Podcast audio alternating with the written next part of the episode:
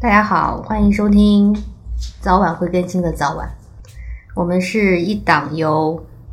四位女性组成的闲聊播客，在不同的地方以远程录音的方式给你们带来一些日常生活的闲聊。那有时候呢也会三个人，比如像今天，嗯，因为我们都很忙，我们都有自己的生活，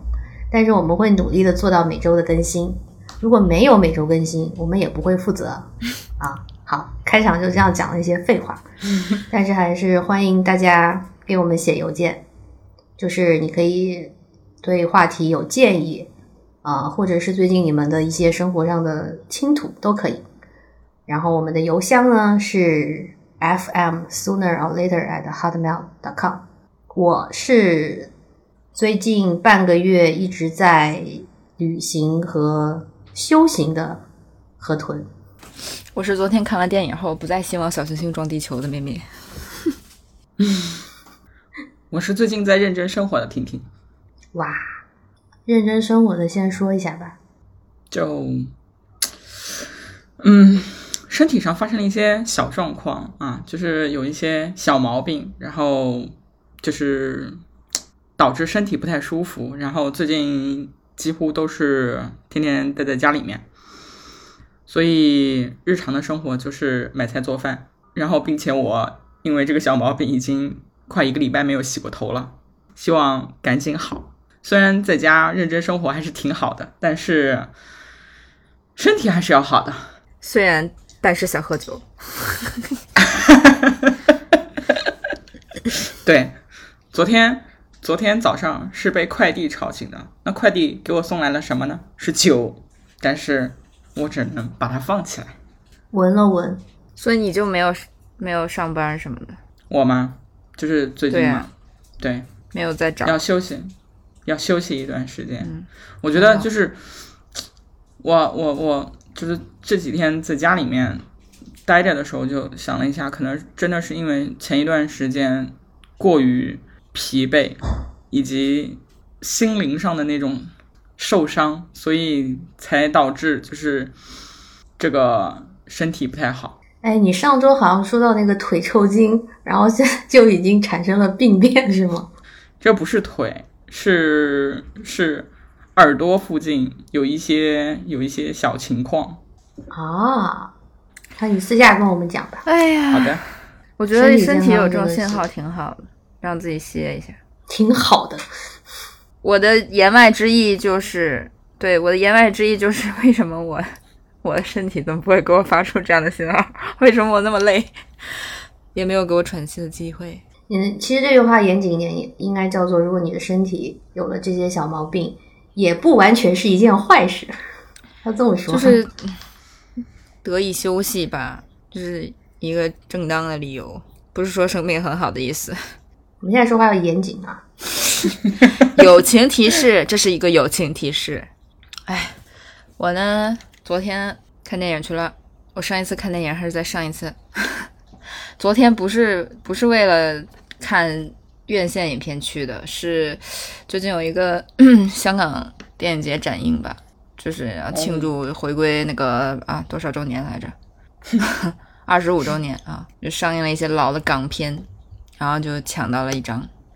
看完之后呢，吃晚饭还太早，就看能不能再看一部线上的片子。那么就是《独行月球》，本来没想看的，因为其实我对开心麻花这种喜剧就就就就那样吧，都是基本上每一部我都是在没什么选择的时候，但是又想乐呵一下才去看的。我之所以说不想小行星撞地球，是因为它这个故事就是发生了这件事情，然后它里面演的就是说撞了之后并不会马上狗带而是局部的，对啊，对，就是局部的一个灼烧，然后空气里都是粉尘，就是土，然后你只能并不能一下解决问题。对，就是要死不死的感觉，就很痛苦，所以这并不是一个最优选择。哦，就是你们看过《流浪地球》吧？就是它会生活在地下、嗯，然后也不太能出来。就一个是脏土，没有阳光，没有好的空气；一个是冷，反正就是极端环境。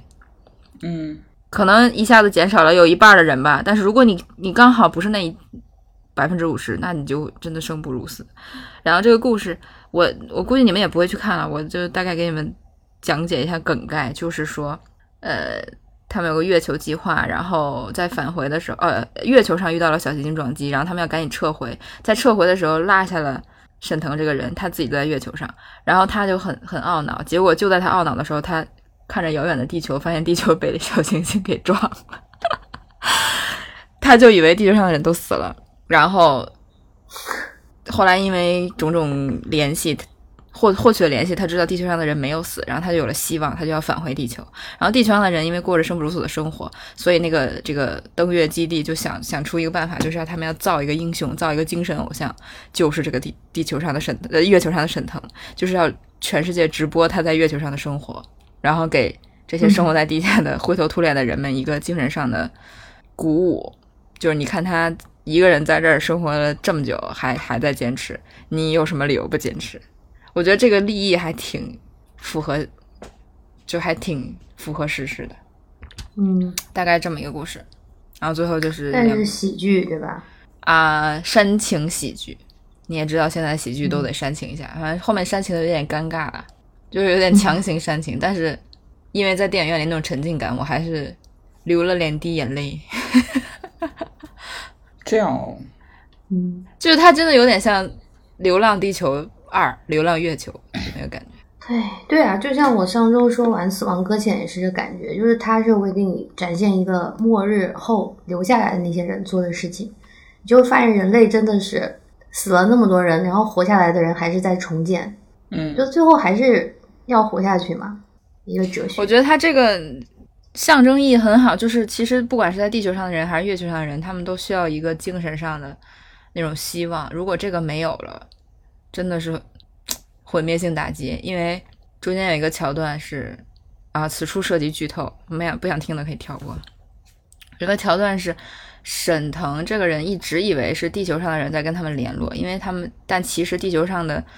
这个沟通讯号设备是一直没有修好的，他所接收到那些刺啦刺啦的声音，只是因为和他一起在月球上的那只袋鼠的尾巴不小心碰到了一些东西，就是给他造成了一个误解希望。然后地球上的人呢，如果没有那个这个直播的话，也会没有希望，就是两边各自互为希望的一个故事。嗯嗯，我看了结尾的片字呃字幕，我才知道这个原著是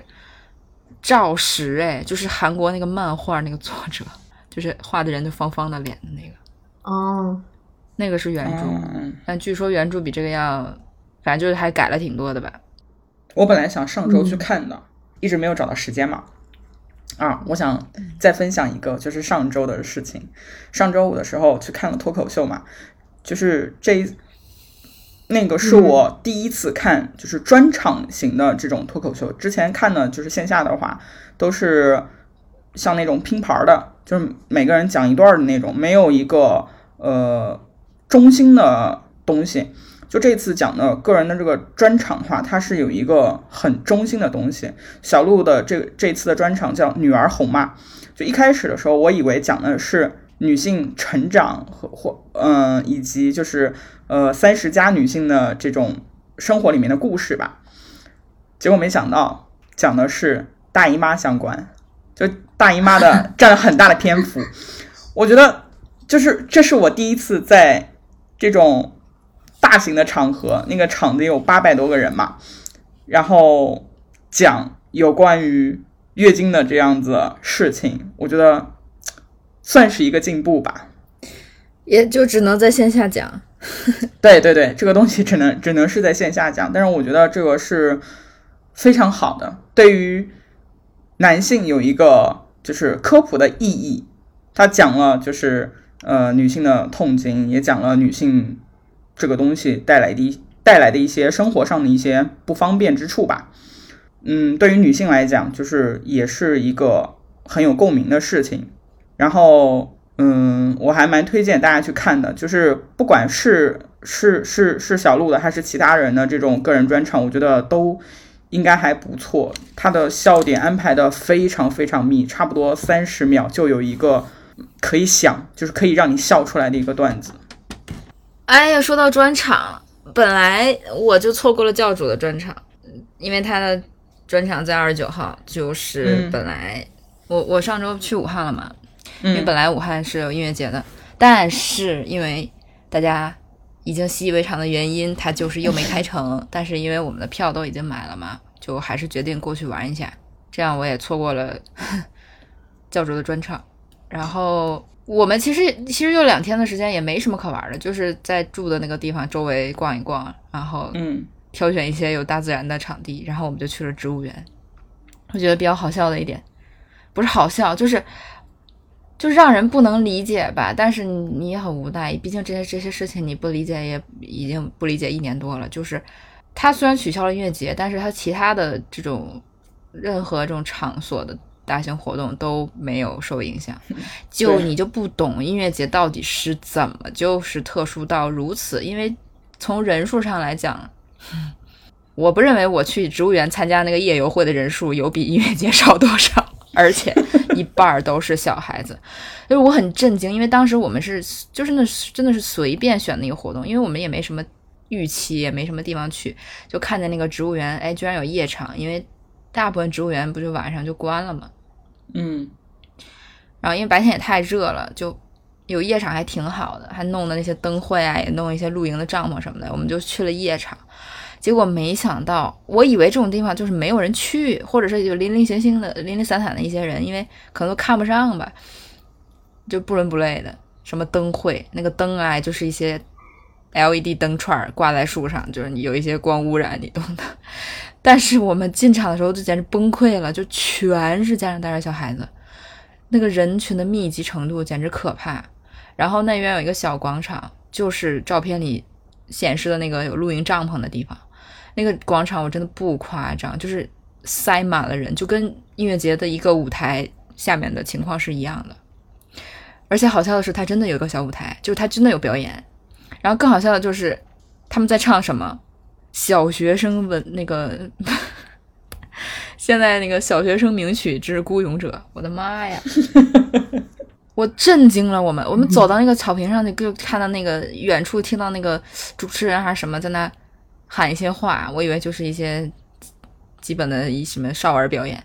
然后走进了发现音乐响起是孤勇者，然后在场我的妈呀上千位小朋友合唱，你知道那个那个震撼感，我真的是，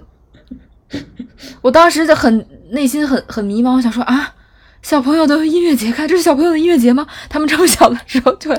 感受到这样呃在线下大合唱的感觉，而我就只能在这羡慕他们。我我我有没有把视频发给你们啊？我不记得了，我给你们发一下，真的超级震撼。我那几天没信号。嗯，然后然后旁边有一个走走廊，就是像夜市一样的，还有很多那个就女生穿着汉服那种，像那种夜游灯会那样，啊，就真的挤得我都不行，就人挤人人挨人，然后喷那个水汽，我当时想说都快窒息了，我说这个人的密度不是也就没没有事情发生啊！哎呦，我当时真是很很气，但是因为被那个孤勇者感染了，我就想说好吧，也没白来，也是四舍五入也是看了一个儿童音乐节，呃音乐节，嗯，虽然只有一首歌。就就是你们给我科普一下，为什么那首歌是小朋友都会唱吗？嗯、呃，因为它是《王者荣耀》的主题曲。对。啊。对对，这就这样。对哦，就是就是为、就是、为了为了那个游戏，然后做的这首歌应该是对吧？天哪！但我也不知道为什么突然就火了，因为主题曲也不是，这也不是第一首吧？以前也有什么主题曲什么的，嗯，都没有这么火过。然后这首就突然就就突然就流行起来，然后就变成估计就是小学生那种，你你要是不会唱这首歌，你你一定会被排挤，然后慢慢就这么流传开了。然后我不知道河豚可能不知道，现在大陆有一个梗啊，可能已经过时了啊，就是你在马路上要是看到一个小朋友，你就跟他们对暗号，像对暗号，就是很多网红来拍这个，就是你路过小朋友身边，默默的唱一句“爱你孤身走暗巷”，然后他一个眼色，他立刻就激动的接着唱下去。对，天哪，那我一定是会就转头就给那个翻白眼的那种小朋友。有没有这样的小朋友？然后就很多网红就测试这个嘛，真的都能对上，就很对。前几个礼拜我是我是在外面，然后有一个小孩，我跟、哦、我为什么会跟那个小孩对上这个东西我也忘了，反正那个小孩在唱完了以后我就我就我就我我就念念一下，就是他在唱那个爱你孤身走暗巷，然后我我就说爱你不跪的模样，然后他就真的一直往下接，而且很激动， 就, 就是一边跺脚一边唱，对对，天哪！然后我就跟我朋友们分析，我说这些小孩子真的能看懂这个歌词吗？因为其实这个歌词还挺深奥的，并且，嗯，那就不说意思啊，就那个字，就是对他们来说都是生僻字。他们知道什么是蓝缕吗？他们何时？陈奕迅的歌对吧？对他们能，他们你觉得他们长到几岁的时候才能真正理解这首歌的含义？就是小小年纪在那唱“爱你不跪的模样”，爱你破烂的衣裳。然后就就他们可能在他们这个年纪听就是一种中二病犯了吧，就是其实这个歌、嗯、那我们小学的时候在唱还珠格格啊，你是风儿我是沙，我觉得我觉得还挺好的，因为这首歌至少在歌词层面它是一个我我觉得它是个优秀的作品，所以就还好，不至于说它是一首呃很雷人的歌然后火了什么的，就是小朋友要是能把这首歌词印在脑海里、嗯、然后长大以后细细品味也是不错的。我就是因为觉得这首歌好像不是什么儿童歌曲，然后是陈奕迅的歌，我就不明白为什么小朋友这么火。对啊，我没有完整的听过这首歌，其实还可以吧，去听一下。如果我没给你们发过视频我再发一下，我真的是震惊了，而且那种小儿童儿童那个音频都不知道到 high high G 五那个刺耳的合唱声，我的天哪，真是！所以意思就是他们都在玩王者荣耀是吧？对啊。然后不玩的人也会被玩的人带动唱这首歌，是这个意思。我印象里面就是小学生、中学生可能几乎没有不玩这个游戏的。嗯，因为你不玩会被排挤吧？我不知道会不会被排挤，但是我身边就是。我回家的时候我那些堂弟堂妹们都在玩这个东西，然后更离谱的是就因为现在不是那个未成年人保护嘛，然后他们除了周六周日可以玩一段时间之外，就其他的时间都是不能玩的，然后我回家以后我堂妹很自然的把我的身份证号码要过去了，给她自己注册上了。这能说吗？这是能说的话吗？我当时不知道要这个东西干嘛、嗯、然后他告诉我给我用一下，所以你其实是在备案中。让我来给你们发一下，这是绝绝子。我记得你发了但我看不了，因为我上周在乡下嘛、嗯、对对对，嗯，对吧？我说一下我上周的乡下的一个修行吧。嗯，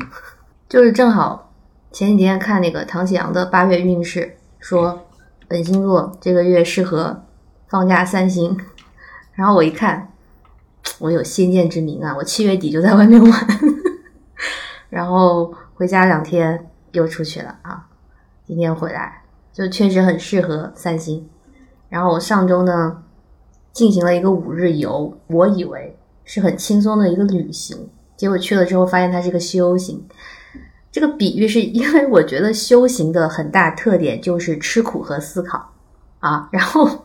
我那个旅行就是充满了这样的事情。刚刚就提到了一个没信号的问题，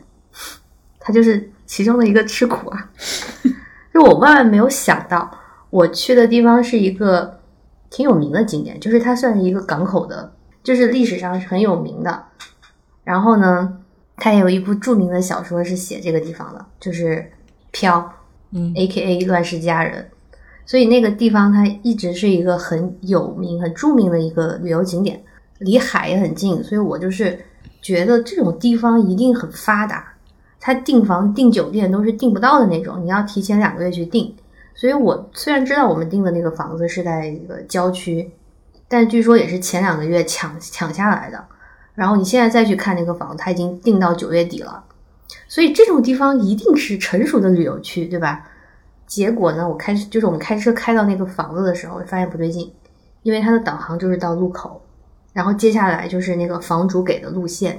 他就说你到路口之后啊，你往里面开，你会看见一片森林，你就继续开，沿着这个车轮的痕迹开到头，然后你会看见一个分岔口，你再往左，然后开就看见一个白色的栅栏，你就到了。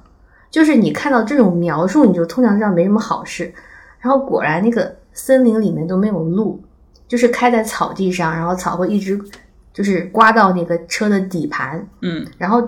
到那个房子，它是非常适合上演凶案的凶杀案的那个房子，因为就是地界很大，很多的树，后面就是森林嘛，还有野生动物会出没。然后它的前院长了几棵呃，就女巫树，就是那种老树，上面长满了一种叫做 Spanish moss 的苔藓，就是我发给你们让你们睡前看一看的那个树啊。哎，这好恐怖！就那边很多这样的树，对，基本上你开在马路上全是这样的，就看起来有很多黑沙在那个树上。为什么要种植森森种植这样的？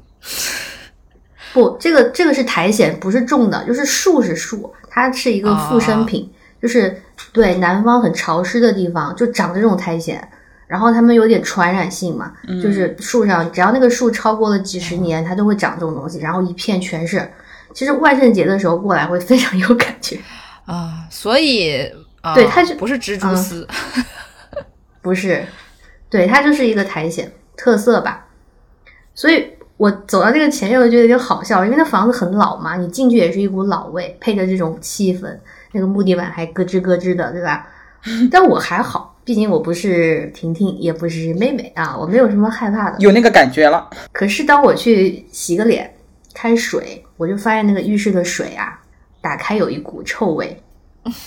然后我就想起来，这个房子的介绍是说，它用的是温泉水，就是由于太偏了，它的水是接地上的、地下的那个温泉，就没有自来水公司的过滤。它热水就是温泉，所以就是硫磺的味道。嗯，我的天呐，你知道这就很糟糕了，就是无论你洗脸、洗澡，甚至厨房的水槽都是那股硫磺的味道，就是臭鸡蛋的味道。嗯，我觉得以前我去泡个温泉，时间是很短的，就算了。日常用水全是这样的，我就疯了。然后你做饭也是，你从你就只能从冰箱接那个过滤的水，不然你一不小心。像我啊，用水槽去接煮咖啡，那咖啡煮出来是臭鸡蛋的味道，我真的就煮坏了这杯咖啡，就气死我了。然后呢，更无语的是，我第一天晚上洗澡就发现这个房子没有吹风机，本来我想自己带，但是忘了嘛。然后一般民宿不都是会配吹风机嘛，但是这个房子是没有的，就导致我每天晚上洗完头之后，我顶着这个散发着臭鸡蛋味的湿头发几个小时它才能干，就忍。我就是水的味道让我五天一直在忍，就每天洗澡，因为外面又很热，你回来一定会洗澡，我就捏着鼻子说完蛋了，我就是要被这个臭鸡蛋水给冲洗，太可怕了。我觉得我们上次聊那个气味啊聊早了啊，如果现在聊的话我肯定我说我没有真没有办法，我不知道住在这个地区的人是不是久了会闻不到，就我那反正五天我是都没有适应的，就是有点抗拒。我刷牙洗脸就拿矿泉水的就不行，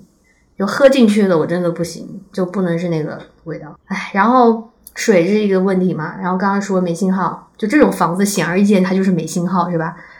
但是它有 WiFi， 然后那个 WiFi 是 二 G 的，我已经测试了网速，它最快的时候是二十兆，最慢的时候是两兆，它只是让你不会失联，至于什么你想一直聊天啊，你想看视频啊，就是完全不行的。所以咩咩发的视频我打不开，我有时候能发出去，但是别人发给我的我是打不开。我就说这个房主可能八百年没有升级过网络，可能是个老人家吧，我们也不知道。所以每天晚上我就不得不很早的睡了，就是和尚的作息啊，真的是修行。然后我也带了一本书，可是没有力气看，因为听觉上也是修行，就是我们一起的家里有两个儿童，每天早上七点钟就会跑到每个房间门口敲门呐。我我觉得他们的爸妈已经练就出听不见的那个功力了，就是修行出来的。我会假装听不见，但是我绝对就醒了，然后我就不想出去。就是我无法想象，如果你真养孩子，每天早上七点钟就有一个小孩在门口敲门。嗯，然后呢，还有什么？我想想，哦，还有一个就是晒嘛，就是日晒。这个可能也不用解释，因为今年夏天全球都高温，对吧？嗯，你说哪里很热都不意外。然后我已经带了充足的防晒的东西，甚至我很不入主流的带了冰袖还是有用的啊。嗯，但是呢，你就说来都来了，你不能不出门嘛，这地方旅游资源很丰富，嗯，周边有海滩，就是你会去吧。所以有一天还是去了海滩，然后我这次就没有晒伤，可是我觉得差点得了热射病啊，就是真的会晒到头疼。就你们知道那种在一个毫无遮蔽物的地方暴晒的行走嘛，就是跟在什么呃逛街或者是在树林里是完全不一样的。对对对，就是在海滩这种地方，对，你走一段路完全空旷，然后沙子很难走，那个太可怕了。嗯，这个过程就是你会晒到眼花缭乱。所以我这些年对海没有什么渴望，就是真的太累了，我真的不会把马尔代夫当做地方去的。我觉得你们你们可能就是想看那个宣传片中，就是住在海边，打开那个窗子就是海吧，你也不想去走那个沙滩，就不见得想出去啊。哎，但就是就是我很尴尬，因为我有很多海边的装备、游玩的东西，就是离海还是很近的，就是就是。你知道海滩资源放在那的时候，每年你还是会去一两次，可是你每次去了就说今年我不要再来了，就是这种感觉。对，然后比如说那天有一个海滩是一个景观的海滩，就是不是个游泳，呃，但是那个海滩上有很多石头，有很多枯木、浮木，就是很好看嘛，也看到灯塔。那个海滩到停车场中间有一个八百米的水泥路，地面上画满了涂鸦，其实是很好看的。然后那条路也没有遮蔽物，我一边走一边看地上那些涂鸦，五彩缤纷，对吧？就觉得真的我要晕倒了，就是有一种你在万花筒里面晕晕眩的那个感觉，就是热到你你但你不能不走，因为也没有人扛你啊。然后你也不能在什么地方躲太阳，就是你必须要有耐力走到那个车。哎，就是。所以本来计划呢，可能要两天在海滩上，就太热，就只去了一天。我觉得我要再晒一天，我就是会升仙。你说到这个，我就是也感叹，就是上了年纪之后去游玩一些景点，要以前，比如说我们去那个山了呀、山里啊，然后竹园什么的，它不是有那种小游览车嘛？嗯嗯，以前都不屑去坐啊，说我都来了，我肯定要自己走啊，我肯定要自己走马观花，我坐车都没劲呀、啊，忽悠几分钟逛完了。我现在看到我们现在看到那个车跟救命恩人一样，不管多少钱是吧？不管多少钱，就是坐、嗯，然后一边坐带带我，对，一边坐一边感叹，就还好有这个设备。是的，是不是国外很少有，都是自己走？嗯，没有。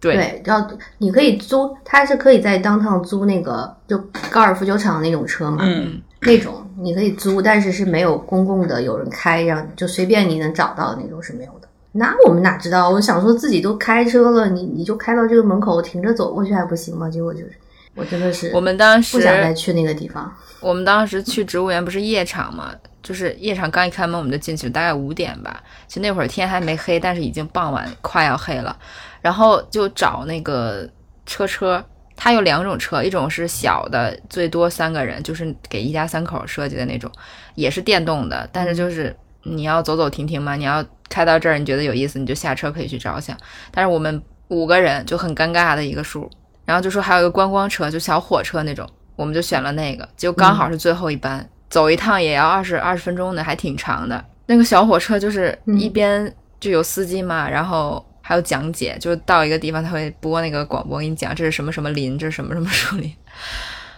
然后我们一路上就看到很多走着的人，还有开那个小车车的人，就觉得我们好威风啊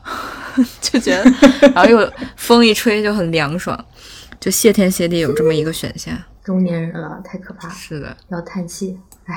嗯，说对，就是除了苦呢，你要说一些鸡汤吧，就修行嘛。就是我那天说了吧，就是我因为它是古城，然后里面有很多老教堂，然后那一些老教堂附近就是会有墓地。我以前有没有讲过，其实很喜欢去逛西方的老墓地。嗯，一来就是因为他们本身也没有什么顾忌，他们很多都是建在公共的区域，比如说是公园里面啊，一些老城区的市中心啊，教堂旁边啊，这种地方，甚至旁边就是住宅，就不像我们的文化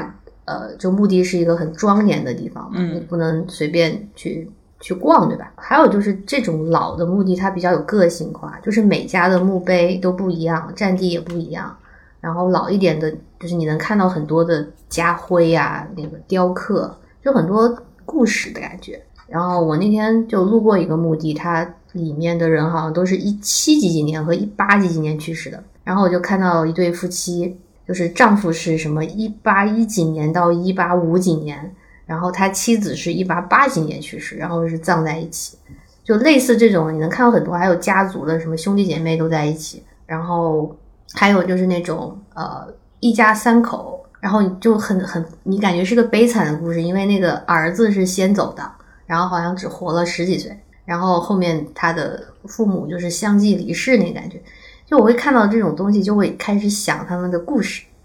啊！我觉得这种墓地太让人思考人生了，虽然很鸡汤，但确实是你会想很多吧。嗯，就人生不过如此，最后就是在这躺着给人看。然后那天还有一个很凑巧的，就是就是逛街嘛，然后看到一家店，然后那家店叫做 Life is Good， 生活是好的啊，它是一个品牌，也有网店。然后那家店真的就给我一些。我都不知道我们中年人了怎么会这样，就进去这家店会觉得好有正正能量啊，就是就你光听起来，我我在这边说这种 slogan 就是很无聊嘛，但是那天进去我真的觉得每件衣服都好好看呐、啊，就是杯子也好看，帽子也好看，然后妹妹说那你买，它产品确实做得很好啊，然后印上这句话就是印上生活是好的，你就会觉得好有朝气啊。然后我在那个店里转了半个小时吧，其实它很小，但是你会细看每件衣服上写的那个东西，很有意思，因为它有很多主题，就是比如说有呃喜欢钓鱼的人，喜欢露营，喜欢爬山，喜欢冲浪，他们都会有不同的图，然后上面写着相应的话。我我就觉得在这家店工作会比较开心啊，当然可能你真的在这家店几个月你就会麻了，但是当时一进这种店还是很开心。我买了一个帽子嘛，然后嗯，我觉得总体来说确实就是 life is good， 所以还是要好好的生活吧，如果你有生活的话。这句话怎么感觉有内涵到很多人。确实确实旅行还是很好的，你这虽然吃苦，哎，我觉得我下次如果再去那个地方它还是很好啊，我觉得换个季节去，然后定一个比较市中心一点的地方。我真的是哦，我我还没跟你讲吃东西，那天吃东西我的天哪，我第一天去狂拉肚子。就是我们到那天已经很晚嘛，就立刻在网上找了一家当地的海海鲜店，就是那种你去了看有什么食材现点然后给你做，嗯，看起来不是很好嘛，评价很高，然后它网上写有堂食，所以我们就决定去吃就好了，不想在家那个房子里面弄。结果去了发现它就像一个拆迁房，破的不得了，然后门口是那种木头的几个餐桌，就像你去公园给你野餐的那种桌子，就是所谓的堂食区。然后我们就是当时也想说不要大家挤在这里，就有一些人在点餐，然后我去买买一些喝的啊，就是买酒啊，买酒。然后我开车开了十几分钟找一个卖酒的店，当然就觉得呢，因为喝酒是旅行的乐趣之一，而且你到一个新的地方你一定要买当地的酒，嗯，所以我就在那看当地一些牌子，尤其是啤酒肯定有的，我就买了一个牌子，那个牌子叫 wash out，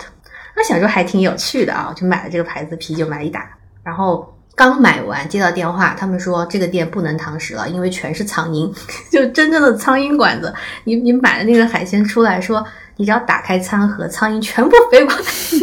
然后就必须要回到住的地方。我们又开车回去，就整个折腾到八点半才吃晚饭，然后我就喝了一罐的啤酒，海鲜也很好吃，完蛋了，吃完就开始拉肚子。我在想说，因为海鲜大家吃的都没事情，但是就我一个人喝了那个 wash out， 就他们喝的是别的酒。我就想说为什么就这样，然后肯定是那个酒的问题啊，就我不知道是为什么，我可能那个酒精过敏，我就是觉得这个 wash out 让我的肠胃就 wash out， 我就那拉了 一, 一晚上加一夜，第二天早上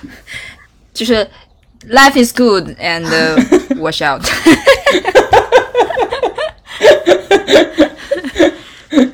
我所以我觉得就也是挺有趣的吧，就是哎，你都不知道会发生什么，但是后面又有一个嗯、呃、一个占小便宜的事情，就是我不知道为什么我们总找这样的地方，就是有一个海鲜市场去了，发现它连名字都没有，它就是个鱼摊，然后你就没得选，因为好不容易开到了，然后就一个小哥在那卖鱼，然后我们就看，哦，有一条很大的石斑鱼，大概半米长嘛，然后我们就说买吧，买了回去可以吃两顿，然后就跟那个小哥说，你帮我们杀一杀鱼。哎，你知道人家淳朴到什么地步吗？就一般你这样不是把鱼称一称多少钱，然后再帮你杀鱼吗？嗯嗯，那个小哥是杀了再称，他先帮你杀，杀完了之后再称那个剩下的部分，就一下本来是七磅，然后就变成了五磅，然后就便宜了很多。然后我们他杀的时候，我们就跟他一直说，你我我们要留住那个鱼头，因为他们不吃鱼头嘛。他就很狐疑的看着我们这个神秘的东方人啊，然后我们就提醒他不要扔鱼头，鱼头是好东西。然后他就说，你们喜欢吃鱼头吗？我说对啊。然后他说，我这里有很多石斑鱼头，你们要不要？然后我们作为作为这个勤俭持家又很爱吃美食的上海人啊，就说要啊。他给了四个鱼头啊，朋友们，就是那一条鱼加四个鱼头。我们当时欢天喜地的拎回去，然后就忘记了自己在旅游。拎回去之后就想说，这怎么办？就怎么做？接下来几天真的就是吃了三天的鱼，我已经为了吃这个鱼头专门开车到呃那个沃尔玛去买豆腐。我以为你们去买泡椒呢，真是。哎，带了酸菜鱼，带了酸菜鱼的料啊！我的天，所以不用买泡椒。不愧是神秘的东方人，真的就是。我我觉得这个也是一个修行，就是你到后面三天每天都在想同样的这个石斑鱼要怎么做。早期人类驯服石斑鱼头，珍贵回忆。还不能就是就不能去红烧或者什么，因为它太新鲜了，你红烧是很难吃的，你就是各种的炖汤，各种的清蒸，但是你上面那个料是不一样的，还不能吃腻啊！我后面吃了三天的鱼，最后还有一个是没有吃完啦，但那个就真的吃不完。然后也没有冰嘛，最后带回家了。你们知道是怎么带的吗？拿矿泉水在冰箱里冻成了冰，然后裹着这个鱼头带回家了。神秘的东方人，我们真是吃货，真是神秘，勤劳勇敢，勤俭持家的。就那个那个小哥完全不能理解，说这都是我们不要的东西，马上就扔了，送给你们吧。哎，你说到这个吃东方人，哎呀，中国人对吃真的是太。能吃苦了，就真的不怕麻烦。我们我们我又想起我在武汉，我们因为时间很紧嘛，所以要抓紧吃。因为我一直心心念念想吃那个糊汤鱼鱼糊汤粉，然后这个东西相对于热干面和小龙虾这种，它还是比较小众的，就是也因为它可能制作成本比较高吧，它店也不多，然后就为了找找一个合适的。我们也是打车打了也有几公里才才找到，而且很怕它卖完了，因为这种东西一般都是早餐嘛，他们就过早、嗯、而且这个东西它不像热干面，它还能一直卖卖一天，它应该就是头天晚上做出那一大锅，因为它是用鱼熬成的鱼糜嘛，它就是卖完就没了，它不可能再应该很难再熬，它就是卖一个早上价可能卖到中午，我们大概十点半左右到的，它已经那个大大锅我看已经见底了，就就火速吃上了，我非常后悔，应该在因为我们当天晚上下午就走了，我就我觉得我应该就是打包一下，但这个东西呢，它那个形态也没有办法打包，它就是一些米粉加一些糊糊，你说我怎么打包呢？都都粘在一起或者就变质了，真的是一个时效性很高的食物，所以可能也很难推广吧。然后我们就赶紧搜周边，因为那条街都还挺有名的，搜周边有什么好吃的小吃，每一个有名的全都排大队，当天三十八九度吧。就是虽然是上午十点半，但是已经热的不行不行的。我们想说分头去排，哎，好怀念这种。然后真的热的不行了，我们只排了一个，下一个一看那个牛肉面好像是干拌的，挺有名的，全都在那站着。然后我想说，然后周边他们地上都是制作食材的那些什么高压锅呀、炉子呀，就是热上加热，然后每一个人都汗流浃背。我当时站在那儿，我们站在那隔壁的那个超市里吹空调，我就看着这一切，我想说天哪。中国人为了吃真的是做做这个食物的人做一定没有外卖对吧，嗯，应该很难，他们应该就不也不需要吧，嗯，就是可能忙不过来、嗯、我就站在那儿我就想说做这个食物的人就是大热天的对着那些蒸汽炉子，然后那些小店也没有空调，就这样一整天真的太苦了，然后买这个东西的人也是一站站那几十分钟就在那等着打太阳晒着，哎呦我真的是想想我就想晕倒，后来我们就只买了一个就放弃了。最搞笑的就是在这一切之中发现隔壁的马路对面有一个小摊子，还不是卖东西的，他是做核酸的于是我们抽空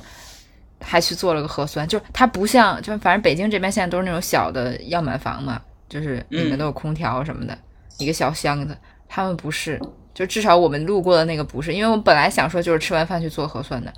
还是需要在地图上找一下的，结果就真的就是路过，就是路边支了一个摊子，一个桌板，一个伞，两个人，一个人负责做，一个人就是拿一个喇叭和一个码，就是他可以扫你的证件什么的，然后他们周边就是用四辆共享单车把自己挡了一下、嗯、就是让那个路过的车不要离太近，就这样一个非常简易的核酸基地。我想说武汉人不愧是武汉，就是可能这种常态已经常态到比就就真的是路边摊吧我们就觉得很，吃完小吃可能嗓子眼里还有一些残渣吧就去做了个核酸然后就走了，想赶快逃离。真的好热哦，今年为什么呀？太可怕了，北极北极圈都三十度了，我的天哪！对啊，感觉不是小行星撞地球，是内部要爆炸，就是热的，哎，自己要炸了。担忧这些也没什么用，但是嗯，看一些数据说，其实地球有史以来这样起起伏伏的温度还挺常见的。嗯，谁知道？就是用电真的好大，然后空调，我们家空调是没有关过。Oh my god， 我妈都妥协了。你知道我妈以前真是哇，真的是以前夏天她睡觉是怎么，就是别提睡觉开空调了，就是白天就是能不开都不开，就是可能就是身体也承受不住、嗯、现在哇、嗯、晚上睡觉会开空调，而且以前是开定时，可能开到两三点，就是定时一下关了，然后早上起来再开、嗯、然后这样实行了大概一两个星期之后，发现两三点关，大概五点多就会被热醒，然后然后五点多再爬起来开，这样就有什么意义呢？所以就干脆就开业吧。我真的、嗯、命都是空调给的，真的。对，电费暴涨。但是我想说，北京今年还挺凉快的，就总共热了不够不到，加起来也就没有一周吧。然后今天不立秋了吗？嗯，明天之后的温度都在三十度以下了，就三十度左右徘徊了，白天最高温啊！就北京一过立秋这个坎儿，就是非常明显，整个那个热也是那种秋天那种秋高气爽的那种晒了，就一下就变了。反正我感觉今年北京没怎么热，热了几天有三十八度，后来就都基本维持在三十一二度，然后下个雨，傍晚一定会下个雨，我觉得还挺舒服的。主要是你体感温度，我今天回来看天气预报说要下雨。然后到了之后发现哪儿下雨了呀，万里晴空，就那个云啊，就是白就是晴天的那个云嘛，很好看，然后晒得要死。它的温度是大概三十一二度，但体感应该是有个三十八九度吧，就是那么热，完全没有立秋的感觉，热死了。嗯，可能我们等不来小行星爆炸了，最后地球自己爆炸了。我想讲一下最近嗯一个深刻的感受，就是你就是很明显的感受到一些宇宙能量的流动嘛，啊，这个大家也都懂的啊，世界非常混乱，然后我们身边就很玄学啊，然后我们身边也非常的混乱，就很多事情就是有点莫名其妙，以及就大家意会吧。然后昨天也发生了一件小事，就觉得很神。我就昨天我们我跟朋友去吃火锅，然后没吃完，因为不小心点多了，嗯，呃，通常会打包，因为就是不浪费粮食嘛。嗯，然后但是我们昨天剩了一个最不该剩下的，就是一般来说都不会被剩下的东西，就是蚝儿鱼，就是那个小鱼，嗯，一般来说这个就是很快就分完就吃完了，但那个昨天点太多了，剩下了两条，然后这种东西又很怕坏，我就想说这个不要打包了吧，我打包两条鱼回去，可能在我回家的这一路上，室外的这种常温可能都会让它变质，是不是不要带比较好？然后我朋友就说，哎呀，带着吧，就本着啊，一切本着不浪费的原则，我们就把这两条鱼装了起来。然后因为我们吃的太撑了，我们就先压了一下马路，就是溜达了一下，就刚好溜达到大概走了一点多公里之后，就发现路边的那种就车带之间的一个小的那种小灌木丛有喵喵叫的声音就是我朋友耳朵非常尖，就发现里面卡了一只小猫咪，就是很就是为它准备的，是，就是当时我都没有想到，因为我们通常在路上遇到的这种流浪猫也很常见，通常就是路边啊或者是哪儿躺了一只、嗯嗯、它就真的是在那种离我们至少有一个小马路宽的一个小灌木丛里，然后因为晚上夜深人静了，可能它啊啊叫就会比较明显，如果是白天很多车的话我们估计也听不见，就去过去给它。然后我当时根本没想到我手里有这个鱼，我想说哎呀也没有什么吃的怎么办呀，那个旁边也没有什么小卖部什么的，因为它很小，就是那种小幼崽猫。然后我可天太黑了，我都基本上看不见它，就知道有一个叫声卡在那个圆圆的那个大树丛里。然后这会儿朋友说哎鱼鱼鱼，我当时就觉得很神奇，我说天哪，这个鱼就是仿佛就是注定我要把它带出来你知道那种感觉吗？嗯。然后就试图喂它，但是它好像是卡住了还是什么，太小了也害怕吧，就不敢出来，就我们把鱼扔到了它的周边就走了，希望他有吃到。你不觉得很神奇吗？我觉得这件事情就是让我最近发生的种种事情都让我觉得。然后前两天看到一个玄学帖子说派 三点一四 派这个数值不是一直就是没有算出来吗？就他后面说人类已经算到几十亿万位了、嗯、就是还没有一个算出来，但是说如果真哪一天被算出来了，就说明我们这个世界可能是一个已经被设定好的程序就是可能更高一层的文明。对，因为如果它被算出来，就说明，因为你所有的数学和物理公式都是带入，很多都是带入派嘛，嗯，这个是一个无穷尽的数值，如一旦它被它有一个确确定的数值了，就不管是多少位，那就说明我们这几百上千年来的这个逻辑、数学，然后理论全都要推翻，就说明，当然了，这只是一个，我看了一个帖子啊，可能也是很民科啊，就是看完就还挺吓人的，就是可能是更高层的文明。早就设定好的一个程序，然后我们一直在执行，我想想就很可怕、嗯、然后最近发生的很多事情是让我就是有点自我加深这个印象。那我觉得最近就不推荐大家看庄子了，去看一看鬼谷子很适合真的哪个方面都能找到一个古人的哲学。不是说、呃、科学的尽头是哲学，哲学的尽头是玄学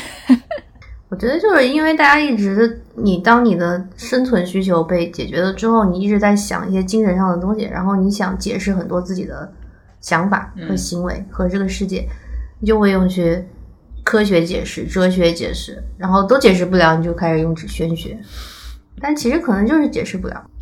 不是所有事情都存在因果关系、嗯、但我还是我还是相信有外星人的、嗯、这是另外一个话题了。好的嗯，我们就这样闲聊了一个小时，殊不知我们这次是有主题的呢。你这个好强硬的转折啊难道你们还想继续聊一些玄学吗？我们的话题，其实我们的话题是一个听众朋友推荐的，就是关于写信。其实他建议的更细致，就是说到呃笔友、交笔友，还有旅行中的明信片吧。那我们就扩大一点说写信这件事情，然后也可以回忆一下我们小时候那种，就是没有没有网络，车马很慢，书信很远，一生只爱一个人的那个时候，好像很古代，就是那个沟通的方式吧。也可以跟现在比一比啊，聊一聊一些人跟就是人跟人之间或者跟世界的连接吧。应该我总结得到位吧？融合得很好。嗯因为咩咩也想到说想聊一个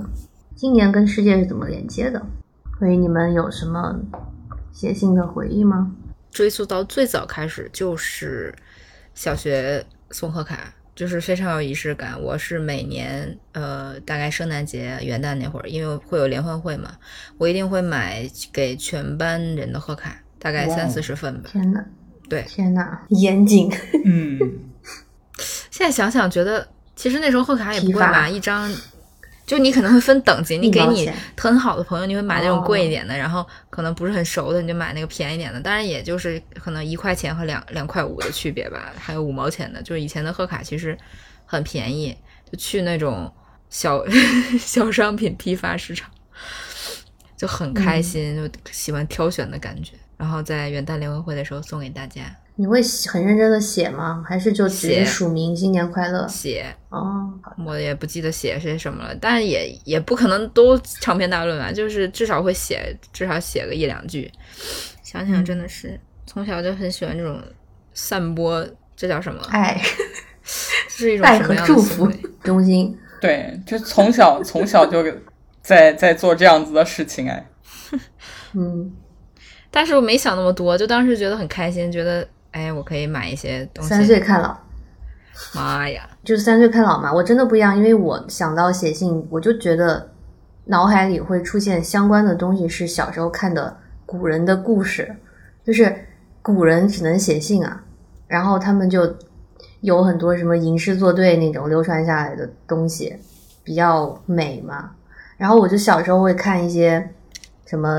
呃家书啊，什么情书啊，然后文人分别的时候写一些诗词，哪怕是赠汪伦这种课本里面的，我都觉得好浪漫哦，就是那种感觉，就很小就是这种感觉。然后我都不记得小时候是几年级了，就是那种唐唐诗宋词，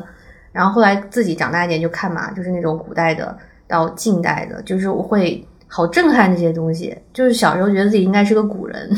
就现在可能都消失了吧，因为你现在的人哪怕写信你也会更方便嘛，你很难去静下心去什么写一首词给对方，然后对方也很难就是看你一句话看几天，对吧？嗯，但我那个时候其实你说写信我就想到这个还蛮矫情的哦，就真的是有一点，比如说我小时候看那个李清照写给她老公的那个什么词嘛，就是什么莫道不消莫道不销魂，人比黄花瘦那个，然后就那个时候的故事，就是你们知道小时候会听一些播音腔的诗词解析，非常刻板那种啊，就会跟你讲这首词的背景，然后会说她老公呃，赵明诚当时收到这首词的时候反复看了好多天，还企图写一首超过他，最后呢就把他这几句写在了自己的词里给朋友看，结果朋友说就这几句写的最好，就这样的故事嘛。然后我当时就觉得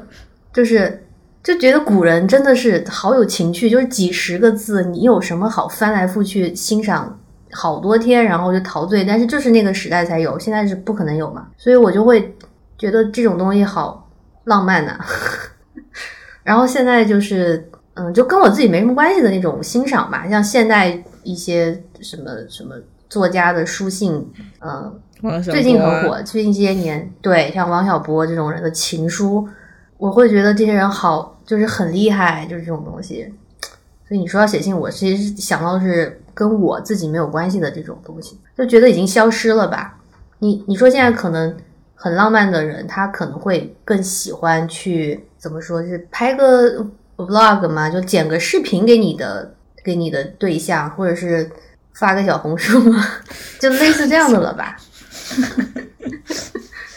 就时代不同嘛，所以我就想到这个话题，我会立刻想到是古人的那种感觉，就是那种精神世界，我会觉得很好。所以如果现在有人愿意去手写东西写信，很难得吧，或者是我觉得你在选择一种复古的生活方式。嗯，那我小时候写信就是嗯，如果按时间排的话，我可以给你们讲一个我跟我姐的趣事。就是我八九岁的时候，她初中嘛，她回国学中文，然后在我家住，我们住一个房间，有时候会吵架，然后她天蝎座总是想管我，我就不服管，就是吵架，吵到严重的时候，两个人就背对背的坐在那个桌前哭，然后很委屈，然后也不说话就哭，然后我们就会背对背写信给对方。天哪，真的就是就是他很明显，因为一开始我们不会说这个是写给你的，就是假装在写日记，但是呢他很明显是因为他是用英文写东西的人，但是他会刻意的还是写中文，就是明显给我看的，对吧？所以就大家后来就知道了，就再一次吵架我们就开始这样写，会写一个信给他，然后就故意的写完之后就离开，就是给他看。所以其实这是我最早的写信，就是但后来哦，有一次机缘巧合跟父辈们聊天，发现他们以前也是这样的，好可怕。然后再就是小学毕业初中毕业就转学，就遇到同学转学搬家这种时候，你就会跟同学发小留地址，我记得基本上也都是爸妈的单位吧，嗯，因为家里也不太好收信，然后就会来信这样。贺卡我倒还好，嗯，没有这个传统，我这个我这个人不是那种喜欢跟大家寄贺卡的人。我我记得小时候有阵子很流行自己做，哎，就是三年级还是二年级的时候，很简单，就是拿一张什么 A 四 纸那么大的卡片对折，然后你可以在上面剪出来一个窗子，就是那个纸片可以打开嘛，嗯，然后里面贴一朵纸剪的小花，这种自制的卡片，我那个时候很流行，就是大家好像都自己做，不会买自制立体贺卡，嗯，好像是我唯一会做的一种贺卡。我一时想不起来什么写信的，没有什么文学素养啊，从小没什么。我我我小时候写信，我记得应该是小学五年级的时候吧，就是小学五年级之前，好像就没有没有需要写信的对象，就是大家都天天都在一起，也没有我们我们小的时候也也也更小的时候，就是小学生好像不存在笔友这种这这种东西。然后我是小学五年级之后吧，因为转学嘛，就就不在原来的那个地方，然后会跟我堂妹写信。到后来，就是我我我觉得印象里面比较深刻，写明信片这些东西，应该是到我们上上大学、高中的时候，才开始有这种东西的出现。呃，什么曼蒂写给什么十年后自己这种东西，现在想想。反正我是肯定没收到过了，我觉得这个我有收到过哎。能想出这个点子的人真的很是商业鬼才，因为对，我觉得肯定很多人收不到，一个是你肯定不住在那儿了，一个是你就根本把这件事情忘了、嗯、但是他会收取你的，我记得是十块钱吧，还是多少钱，就这件事情他就是真的是旱涝保收，不管你收到收不到他你最后最终不会怪他们的，你最终肯定是自己的问题收不到，而不是不会觉得是他们没给你寄或什么的，至于他到底有没有给你寄你也不会知道。谁能保证一个店真的十年后就不会倒闭呢？至少我觉得我写的那个时候写的是十年吗？对啊，太太太久远了，就是我这个人是不会干那么久远的事情，因为我想不到就十年后会发生什么样子的变化。我写的就一年，然后一年后我收到了、哦、那, 那你这个活在当下，你这个一年后这个不知道，但当时那个他卖点就是十年后的自己。天哪，我我没有写过这种东西，但我现在回想，如果十年前我给你写东西，我真的哪知道十年后会变成这样子、就是、就这件事情你根本无法、啊、你当时交出去那个十块钱你根本无法，就等于就是白给他钱了现在想想、嗯、真的是卖一种情怀一种感觉、嗯嗯、但我真的如果有这种要写给什么以前自己或以后自己的信，我可能真的只会给以前的自己写，我觉得以后我写不出什么东西。而且这种东西它是一个很有时代特性的，因为当时你像十年前，我现在想想也已经十年了，我天，十年前写这个的时候、嗯、智能手机没那么发达，现在你就不可能再开这种开展这种业务了，因为我想写一个十年后给自己的东西，我自己就可以操作啊，嗯，对吧，我我在邮件里或者怎么设置一个东西就可以，嗯，而且我觉得很更夸张的就是理论上如果我真的用心写这个东西，我觉得我十年后我会记得我写了什么，其实我现在大概有隐约的记记起我大概写了什么就很好笑，给我们分享一下。我我我不会记具体的，但是我能依稀记得我去写这个信的时候当时的一个心态，和我就其实我是很尴尬的很窘迫的，因为我并不知道要写什么，就很客气、嗯、就整个行为都很都很别扭，也并没有什么感人，也并没有什么真的憧憬，就很奇怪。所以我现在收不到这个信。到底写了什么嘛？快点说一点嘛！好奇，我记不住了呀，不会写，你不会写什么具体的东西，你肯定就写写一些啊，十年后自己，你肯定已经怎么怎么样了吧？就是这种，哎呀，特别无聊，啊、没有任何实、哦、实质的东西。你你想想，你十年前能写出什么实质性的东西？嗯，自己陷入一种文青的那种。我真的想，因为我我真的从来一直就想不出我要给十年后自己写什么，对、啊、所以我特别想知道别人是怎么写的。我觉得一个正常人都写不出来吧，就是就是完全客气啊，完全的矫情啊，就是像是在给一个陌生人写什么东西、啊嗯，就是上当了嘛，就是被这种商业套路给上当了嘛，就是这样啊，清醒啊。我觉得富婆能写出来，就是他真的会有一些，啊、就他好像对生活真的会有一些确切的愿望。就是很务实的人他反而能写出来吧，什么我要赚多少钱了，买了买一套房了什么这种对对对对，我觉得像我们这种有一点也不能说文艺吧，就是这样的人可能不太能写出来，你就会觉得很很飘很客气、嗯、就说到底我们没有一个特定的目标。真的，我我我我想到就是插一个别的话题，就是我小时候，当我三岁三岁三岁四岁上幼儿园，我没有上过幼儿园，就是那个年纪，也会跟一帮发小坐在一起，然后大人就会问长大想做什么的时候，我那时候就说我不知道我想做什么，然后到十岁还是不知道，二十二十岁还是不知道，就好没有。我妈就说这小孩怎么一点都不好玩，就是那个时候大家都说当医生当老师当科学家，就是我会觉得啊，你了解这个职业吗？就是我从小的一个想法。对对，但我妈就说你这小孩一点都不好玩，就是因为你你会跟着说我想当什么，就哪怕你不了解，但是小小朋友嘛，你要有一点天真的一个想象，那我从小就没有。那我就觉得我十年之后二十年之后还是没有，可能天生对职业上班这件事情就不是很像我。所以像这种我这种人，我就不可能给十年后自己说希望你在工作上怎么怎么是一个什么样的职位，就真的没有，永远写的是心情，对吧？希望十年以后的心情保持很好，嗯，这种东西那就很虚啦。我们是顺应时代还是不顺应时代的人啊？这样现在的人也不会写信啊，什么都会写在网上啊。我就觉得我之所以会想到这个话题，以及刚才说的在二零二二年你与世界是怎么连接的，我是觉得就是我现在觉得互联网这个东西真的它不一定是什么好东西，所以我我开始思考这件事情。其实我还是会写信啊。不，我真的不会写信。你现在让我去想去写信这件事情，我没有想到任何可以去执行的点。我跟你们也可以写信，但是可能是用 email， 婷婷下个月会收到的。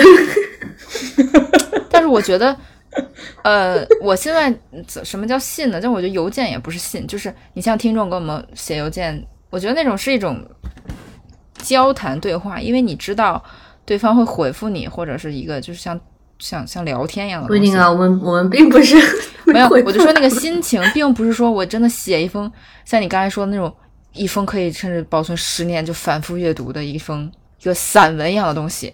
我这个我写不出来，我肯定写的是对话性质的，说啊，就是最近怎么怎么样啊，就是我渴望收到一个回应，而不是嗯，就以前那种信。那就像我我给你写的那种生日的东西呢，那算是对话吗？嗯，不算，那种就算信。对啊，哦，那我就很经常写这种东西啊。哪有吗？你不是生日才写吗？我只不不跟你写。那你你需要的话，我每个月给你写一个。嗯，你需要吗？不用。救命！我就是说，其实我会很想做这件事情的，但是之所以用 email 是因为寄不到嘛，就是好实际啊，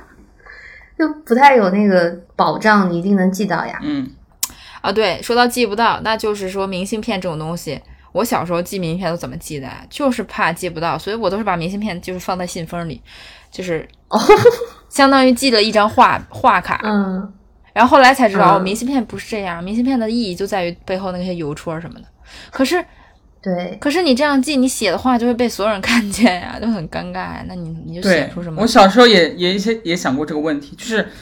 呃，我记得是大学还是高中什么时候有。蛮流行寄明信片，然后会寄到学校里面去，但是我不记得就是是高中还是大学了，就是会有专门的同学去学校学校那个收收发室收件室，然后把班级班班里面那一堆东西都给拿过来，然后大家再过去去找。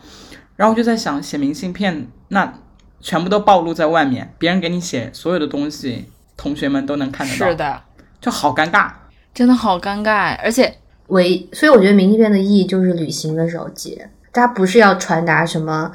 就是我给你写的话，嗯，而是我在一个地方，然后用当地的明信片从那个地方给你寄过来。就是但瞬间的话，其实就是我在那个地方还还还想着你是吗？你多少还是会写一些话的，但它可能就不是重要的嘛，就随便写两句啊之类，画一个图啊。但是它的意义就是在那个地方有那个邮戳，有那个邮票，类类似发发一条状态，内容就不重要了。嗯。对，我之所以说很尴尬，是因为我就是这两年才还被尴尬到过啊，就是寄到家里来，然后就是会被家里人看到，然后会问你明信片啊，嗯，哎，你你能收到明信片是吗？能收到。你家为啥收不到呢？嗯，收得到呀，你只要地址对的，现在是收得到。国内的地址，你你他会寄到你的邮箱吗？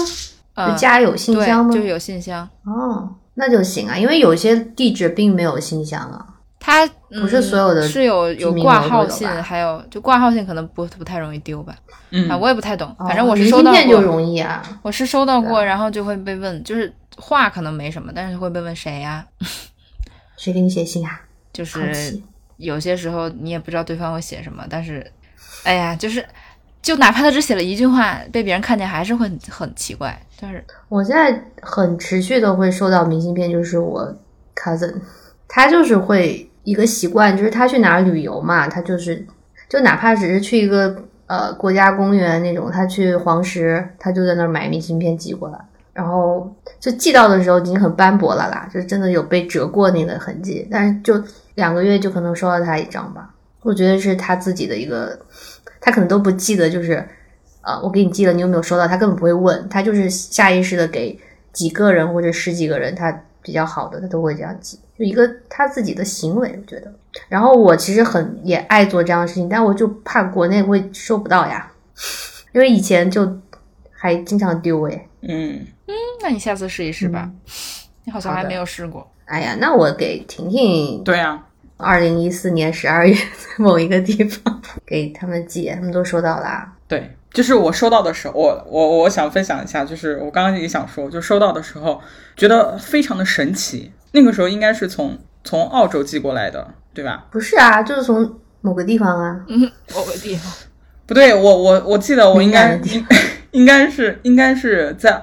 你在澳洲的时候，我也有收到过啊、嗯嗯，就是那是我第一次收到，就是。从国外寄过来的明信片，嗯，我不知道家里面现在应该是可以找到的，因为因为我把明信片就那一些东西都放在一起了。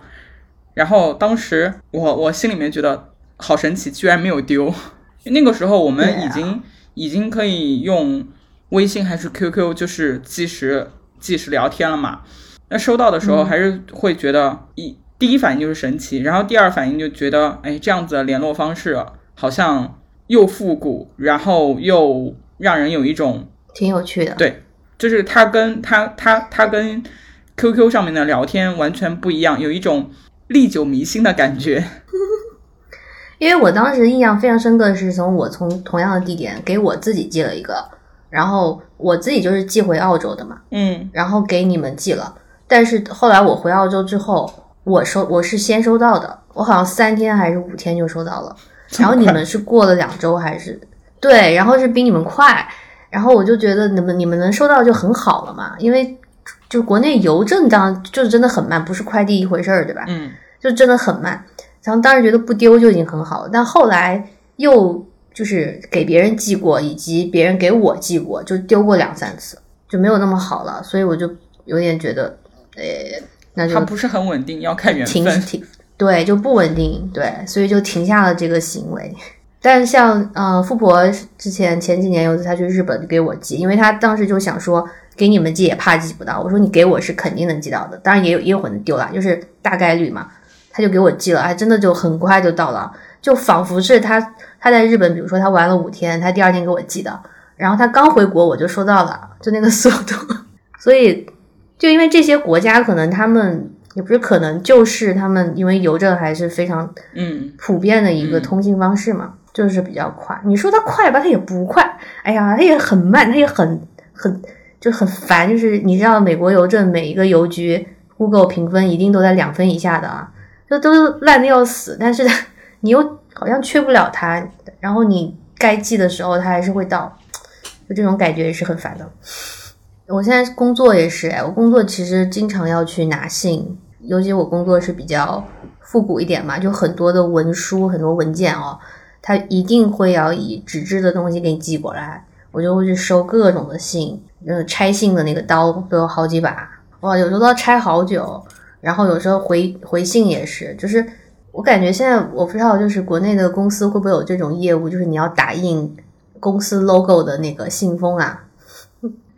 那我们太多了，就各种我们这边应该都是买定制好很多一批，整个过来再印上。对，就是定制嘛。嗯，但可是国内它需要真的寄出去嘛，你可能就是一个文件夹之类的东西，对，就这种装装订的东西，但我们是就信封，就是你要寄出去用的，然后上面有公司的 logo 那些各种尺寸的，国内应该很少、嗯、就好吧，下次还是给你们试一下试一下，要收不到就不要怪我。感觉这个话题对于我们这种障玉来说，就我一个人能聊。对，障玉，你们知道障玉吗？不知道，就是文盲。哦，你不是文盲？哎呀，自嘲嘛，自嘲，你还听不懂自嘲？其实以前小时候还经常跟呃很多搬家的同学会通信啊、哦，但是总觉得也就持续半年或者不会很久哎。嗯，所以你说印象深刻，我还真没有。像我这种人，有时候啊，我必须要承认，小时候有时候是一种虚荣，就是因为你喜欢写。所以你会保持跟别人通信，但其实并不是说你跟他关系好到你很想给他写信，你们能懂我这种心情吗？就是两双方好像都是在有一种，因为我们都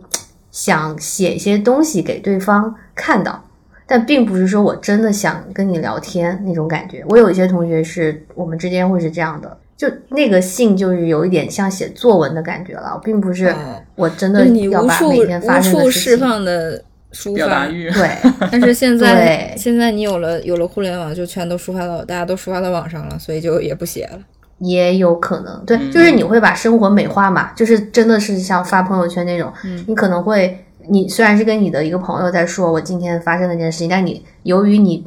只是想表现你的写作能力、哦、那就是只是把它美化一下，对，就是跟发朋友圈是一样的。对，我小时候蛮多这种的，然后他寄过来也是一样的，然后但我自己能感觉得到嘛，就是过三四个月你就会觉得这种社交很累，因为你总是要想办法写出你最近发生的几件好的事情，然后跟它的对应上，就是其实好累，所以我们就停了。就但这是我小时候的一个经历。还有我小时候有一次是稍微有点不一样的嘛，是我高中毕业那个暑假，我跟我姐去河南，就她去他们去支教，因为他们那个时候是大学刚毕业，是呃就是国外的学校的那些毕业生嘛，然后去教英语什么的，我就暑假我就跟着一起，然后半个月吧，回来的时候就跟一些小朋友交换了地址，就是有不同年级的，有小学，有初中生，然后我跟一个比我小三四岁吧，就是一个初中的初中生，就跟我成了一对一的那个来信的关系。然后那个来信我是觉得非常的窘迫，就写不下去的原因是窘迫，因为可能对我们十几岁的人来讲，那是第一次你遇到一个跟你生活天壤地别的人，嗯，就是他会跟你写你完全不了解的那个状况，然后你觉得他很诚恳很质朴，但是你都不知道怎么回他。如果因为如果你写我今天发生的事情，你好像觉得有一种炫耀，你懂吗？那个感觉、嗯嗯、就是他，而且他会永远就是很淳朴的写一种感恩的感觉，就是因为你们来过我们这里呃支教嘛，然后教英语嘛，然后怎么怎么样嘛，就有一种往上的那个感觉。然后就不知道怎么回他，所以也没有持续很久，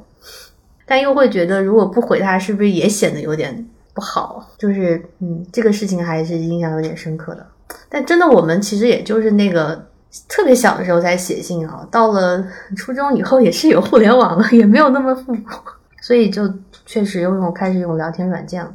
所以现在的小朋友他们的脑子里有写信这个这个概念吗？我我都不知道，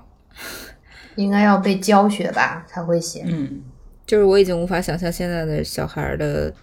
就是对这个世界的认知的方式。我我觉得当代的小孩应该就不会不会写信，也不会也更不懂得怎么去寄信，因为邮局都很少见了，信箱邮局在我们小的时候、哦、对, 还对，他们会寄快递，但是他们不会不会再寄信了，对不对？现在现在信箱只能是在一些特定的呃有一些纪念意义，或者是有一些旅游啊这种观赏的一些地方才会出现了吧。我我记得我们小小的时候路上还是能看见一些那种绿色的油桶，油油油桶，对吧？你现在让我去寄信，我都我都不知道呀。比如说我现在要寄到寄到北京去，我都不知道应该要贴就是多少份的那个邮票。是啊，对啊，就我刚刚想的一个现实的问题是，我如果我现在要寄寄明信片去美国，我应该买多少钱的邮票呢？我不知道。你你要去问，就是问呢？对对，嗯。我记得小时候写作文甚至还有那个开头要空两格，对，那种格式。对对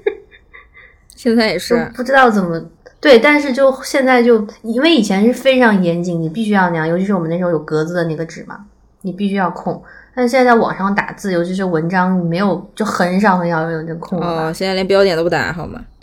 我觉得我、哦、我觉得我知道这些是因为我本身工作就是涉及到这些，所以。很多校对、嗯、对对对，很多校对这些东西都很严谨，所以我看多了现在小孩都不打标点，我整个就很头大。其实从大概零几年的时候、嗯、我记得很清楚，那会儿那会儿还在用部落格的时候，很多人打字就不是那种文章形式的，他就是打一句拐行打一句拐行，对吧？啊，嗯，特指一些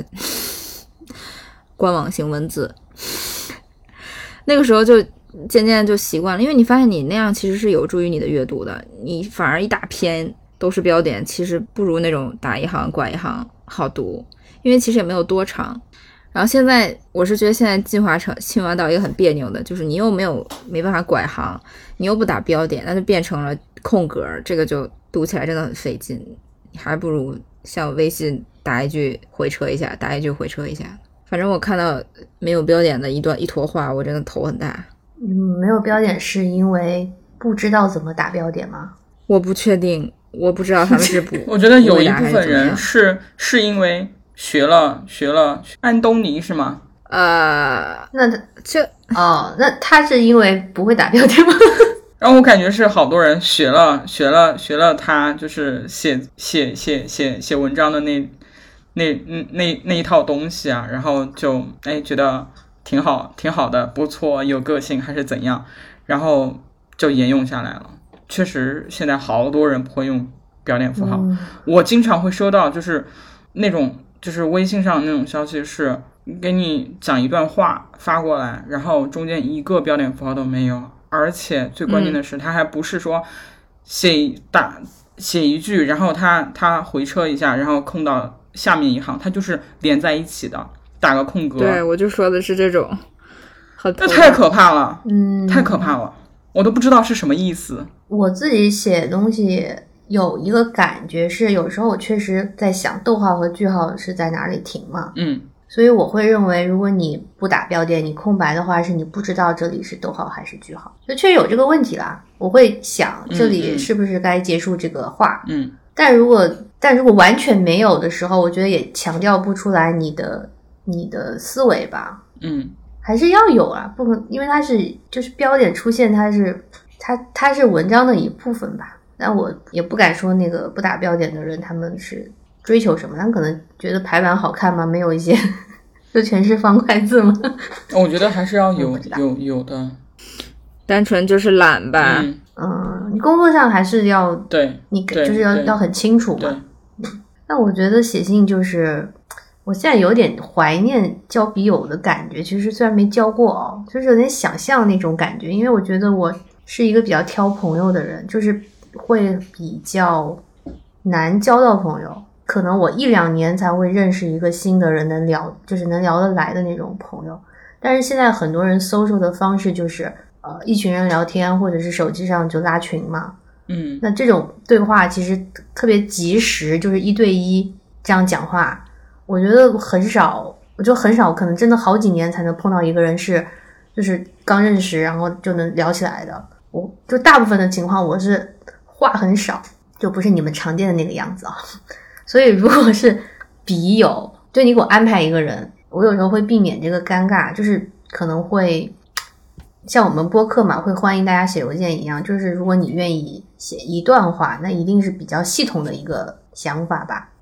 就然后对方也可能回一个相应的东西，然后彼此会有一个距离，就是呃，你不是那么及时的说啊、呃，我讲一句话你一定要回，但是你可以讲一段话两段话，然后大家可以从对方可以从里面找到自己想回的东西，就是我们这种社恐会比较适合，然后也会避免一些误会嘛，因为一开始就嗯进入一个聊天的状态，有时候也不太了解对方到底在讲什么。嗯，因为我现在越来越觉得，有时候我身边的同事，比如我每天都会见到，但是即使你在一起嘻嘻哈哈的聊天，其实你很难知道他到底私下是什么样的人。就尤其是我我这边可能西方人会把工作跟生活分开，你你很难从他工作的那个相处上去完全了解到他家里他私下的一个状状况，就是他们分得特别开。他们有时候有的人在工作上特别的尽责，但是他生活很花，就是你光靠跟他聊天是不知道的。但是我觉得写信不一定，写信好像就是能看出来很多这个人的性格吧，没有这个机会。你现在有什么平台会让你去交笔友吗？就会有一些平台让你上面吵架在打字，就是键盘侠。现在的交流方式是这样的，非常的激进啊，就很累。感觉大家静下心来读一段，别说读一封信了，就读一段字都都都读不下来了，感觉就是对，还别提什么标点了，就是恨不得看两句话就开始，哎，字都不会写，很烦躁啊。所以我就是劝大家逃离这个互联网吧，哈哈哈哈！斩信乐。嗯，那你聊一下二零二二年和世界的对接方式是什么？如果写信变成了一个历史的话，我最近就是在思考这件事情啊。我觉得，我觉得现在大家与世界对接的方式就是完全依赖网络这件事，让我感到头痛。但是似乎每天也没有什么别的办法。嗯，我目前在做的两个方式，一个就是尽量多出去走走。是这个这个这个我同意，但是在我出去走之前，我一定也会打开像某什么书之类的，嗯、就是去查一些东西，然后还是会被影响。哦、那就是那我我会比较泛指吧，就是旅游、郊游当然是一种出去走，但或者说你就是到人群里去跟真实的人接触，也是一个世界嘛。嗯，这种感觉，我这我对自己的讲法，因为我的生活真的。百分之七十到八十都非常的安静，就是甚至就在家里自己，所以我会跟自己说，你需要更多的去外面坐一坐。像今天我就去，就是想买点东西吃，然后找了一个咖啡馆，韩国的咖啡馆那种，就简单的进去买了两杯咖啡，然后我就突然发现这里面坐的都是韩国人嘛，都好年轻哦，然后我就想，我就。就觉得这种观察我好久没有了，因为可能疫情嘛，你也不太出来。我以前是多喜欢在那一个饭店里或者一个餐厅里观察人的，就那种就是那个感觉吧，就是类似这样的。然后我还开玩笑，因为我看可能都是非常年轻的人，我觉得我应该是这个地方最老的，就是都那种二十多岁的韩国年轻人那样子，就这种感觉，就见到真实的人，就是这个世界这个人这种感觉。然后当然你不能一直在外面嘛，所以我觉得另外一个方式就是看书、嗯、但是是看以前的书，就是经典的书。其实我们都一样，就是可能会觉得呃，现在网络上的世界跟现实中世界好像完全是不一样的，或者说你不能沉迷网络世界，对吧？嗯，所以我觉得看书的意义就是在于，因为我们现在总说自己在见证历史，可是大部分这样说话的人并不了解历史，就你只是这样说，你不了解历史。然后我就发现有时候看一些科普类的书、历史类的书、经济学的书，有时候你会觉得呃，其实发生的好多事情它都有迹可循，不是意外，或者说历史上都在重演，或者是可以参考、嗯、对，然后人都好渺小、嗯、就发生的一切就没什么。你现在被一个东西炸开，然后你就会觉得天大的事情，但是你放大了去看，你会发现特别的小。哪怕你就听那个梁文道的八分，你都会觉得，对吧？昨天还和朋友聊说，你说中中国上下啊五千年，你像夏商周那时代，那个那个一个朝代几几上千年，最后浓缩成我们历史书上就是一句话，可能夏商周，然后就这样。对，你说呢？朝代生活几千年，就是你你让这个在这个朝代里的人，一百年前和一百年后的人，他们可能生活可能都没有什么变化，都是一样的。但是你现在你给一个十年前的人和一个十年后的人，就是翻天覆地的变化。然后浓缩在历史的长河中，真的就是课本上的一句话，但是在我们眼前就是天大的事情。嗯，对啊，太阳底下没有新鲜事。我最近在也不是说思考吧，就是在克制自己的一件事情，就是因为我觉得我的大脑已经被网络入侵太久，以至于很多事情形成一种条件反射，就是哪怕我今天去线下去玩了，我去旅游了，但是我每到一个景点或者我每到一个特别美的地方，我脑海中的那种条件反射，我第一反应就是天哪太美了，我拍下来我要发发到网上去。我觉得这件事情非常非常就你你懂我的那个感觉吗？就是好像一切都理所当然，每个人都在做这件事情，仿佛你只有把这个眼前的东西拍下来，然后你把它发到网上去了，你证明你来到这儿了，你才完成了这一次旅行，不然你就等于你没来。我觉得这件事情就非常的诡异。对，我在克制让自己不要做这件事情。你本来现在发东西也少哎，你还是说你只是在克制你的想法？我我我是我是想表达，我是非常刻意的在做这件事情，我才不做。就是我是刻意的告诉自己，我要不玩微博了，我要把微博弃了。哦，如果我今天正常在使用，那我一定会发。就是这已经成一个条件反射了，就是我是在克制自己这件事情，克制自己做这件事情。然后包括昨天我给你们讲那个给小猫喂鱼的那个事情，我还是拿手机拍下来了。包括我给你们看那个孤勇者，拍是要拍的，是我拍是要拍，但是我现在我我给自己的自洽就是我拍下来是为了我记录自己的这个生活，而且我要分享的是你们。对呀，啊，就是我会告诉我的朋友，啊，哎，我今天遇到一件有趣的事情，我要告诉你们，但是我不会再把它发在任何的，就哪怕是朋友圈我也不发了。我只是想告诉这个，嗯，就这个我还好，是因为因为我可能跟很多人的关系一直都是长，就是远距离嘛。嗯，所以我练就了一个功力，就是说我会真的从早到晚，可能把一件很小的事情都会讲给你听，然后还有就是，呃，随便拍一个什么我就会发给你。但这个我好像一直都会这样，我就不觉得说我要发到网上或者发到一个朋友圈这样的。嗯嗯，对，我好像一直都这样，所以我还好。但你是可能因为你朋友都在身边，或者是，但你也是变的呀，你也是改的呀。你对，但那个就我我我跟你们讲过，我那个改变让我自己非常对自己非常的失望，是因为当我有一天不玩微博的时候，我以为我会不习惯嘛，就完全没有，就有点像那种抽了二十年烟的人戒烟突然就戒掉了，然后对自己很失望，说我真的喜欢抽烟吗？就那个感觉。是我现在我现在就是也退回像你这个状态嘛，就是我只是发给你们看看，在大家因为。我告诉你们我今天发生什么事情，然后大家有的聊，就这样而已。嗯，不想再浪费更多的时间去，因为我就在想，那你说以前的人他也没有，他连手机什么都没有，他发生一件事就是写信啊，他可能一个月三个月才写一封信，告诉你我这三个月发生了什么事。那他在不能分享的这些日子里，在就是以前数百年的人类都是不能及时分享这些东西的，那他们都不也都好好的吗？他们在他们也可以思考，就是我觉得。写信有一个感觉就是你冷静下来，嗯，就是你们知道我每一个月会写一个总结嘛，嗯，对吧？那个东西其实我可以每天发，就是因为它是按日期的，确实我那天就可能有一个什么事情，嗯，我可以每天发一个，但是我为什么一个月发呢？就是因为我会修改，就是你可能到三十号的时候，你看你前面记录下来那些 note， 你就会发现有一些东西你已经不那么不那么尖锐了，对对，就是你会把它修饰一下，或者是有有一件事情，我当时记录下来非常直白，我就说了是什么事情，但是到了月底的时候，你就会发现我不想把这件事情讲出来，我可能只是讲一个感受，嗯、对，嗯嗯，知道吗？有一些东西被沉淀下来了，有一些东西可以被拿拿掉的。对，但是如果是你们看到啊、哦，你可能会知道我，比如说五号讲了一个感觉，你可能突然想到那天我在跟你们吐槽某一件事情，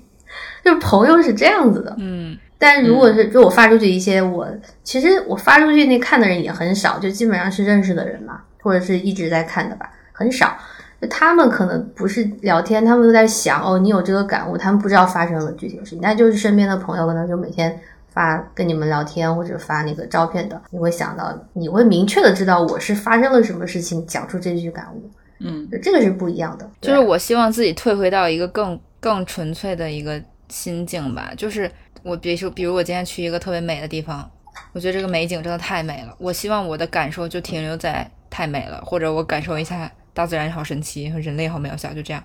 然后把这个美景分享给你们，然后或者推荐你们下次也来玩，就仅此而已。但是我很明显的感受到，就是之前前两年很多时候去这种地方，我的第一反应并不是这些，我的第一反应就是要就是要发，就是要往外发，就是要告诉大家。对，因为你的不管是因为你从小的本性就是给全班同学写的、啊、不管是我是要告诉大家我好像一个像叫什么评测一样，我不管是要告诉大家这里真的很好、嗯、还是要告诉大家这里真的很烂，我就是感觉我的一切动力来自于这个，我觉得这个很异很诡异，就是这个简直是一个世界病、啊、不是简直是一个世纪病，就是嗯，我觉得这不是世界中心的问题，就是我已经被这个就是被这个时代的这种模式就是就洗脑了，我就不想要这样，就突然觉得好可怕，嗯，就退、嗯、退退退退，就是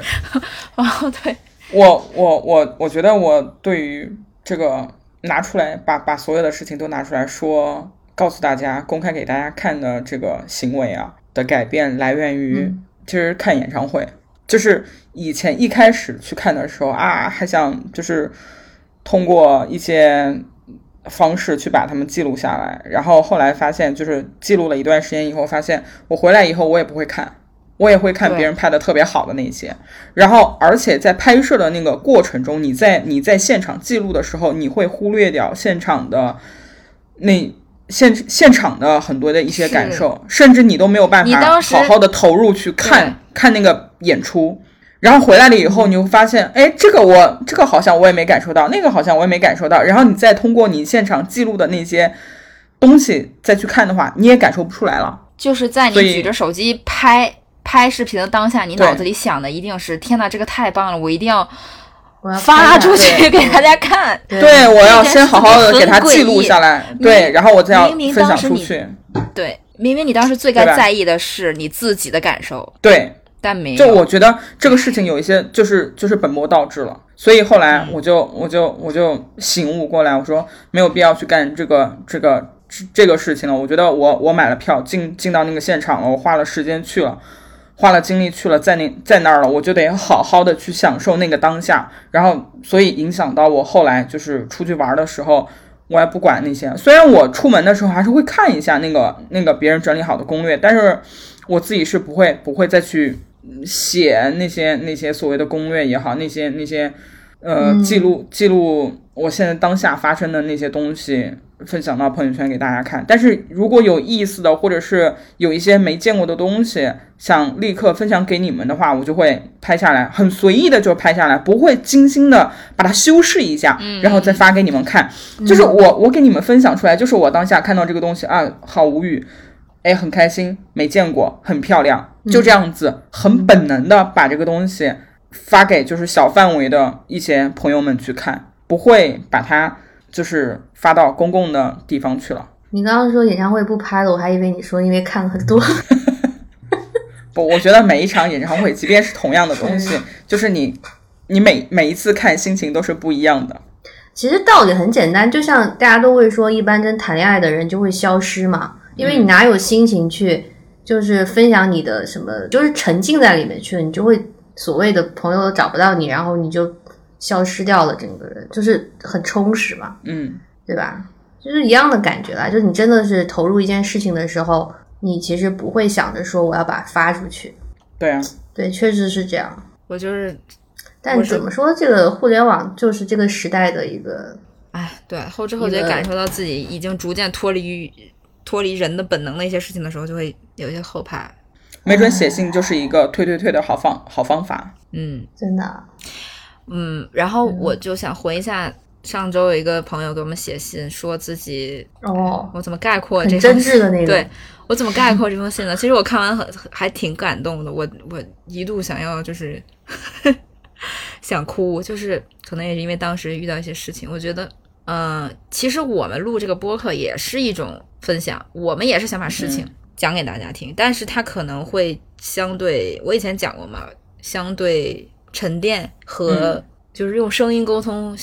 相对更真挚一些吧，我觉得会比文字更，因为多一种感官嘛，会比文字更更真挚一些。所以就是好像别人会觉得我们这样聊很好，或者有的很羡慕我们，其实我们自己有有很多苦啊，或者是很多生活中的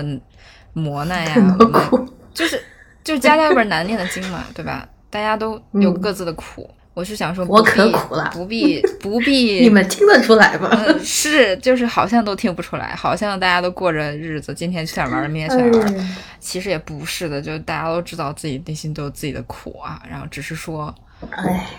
大家这样互相聊天，或者是不管你们写信也好，就像我说的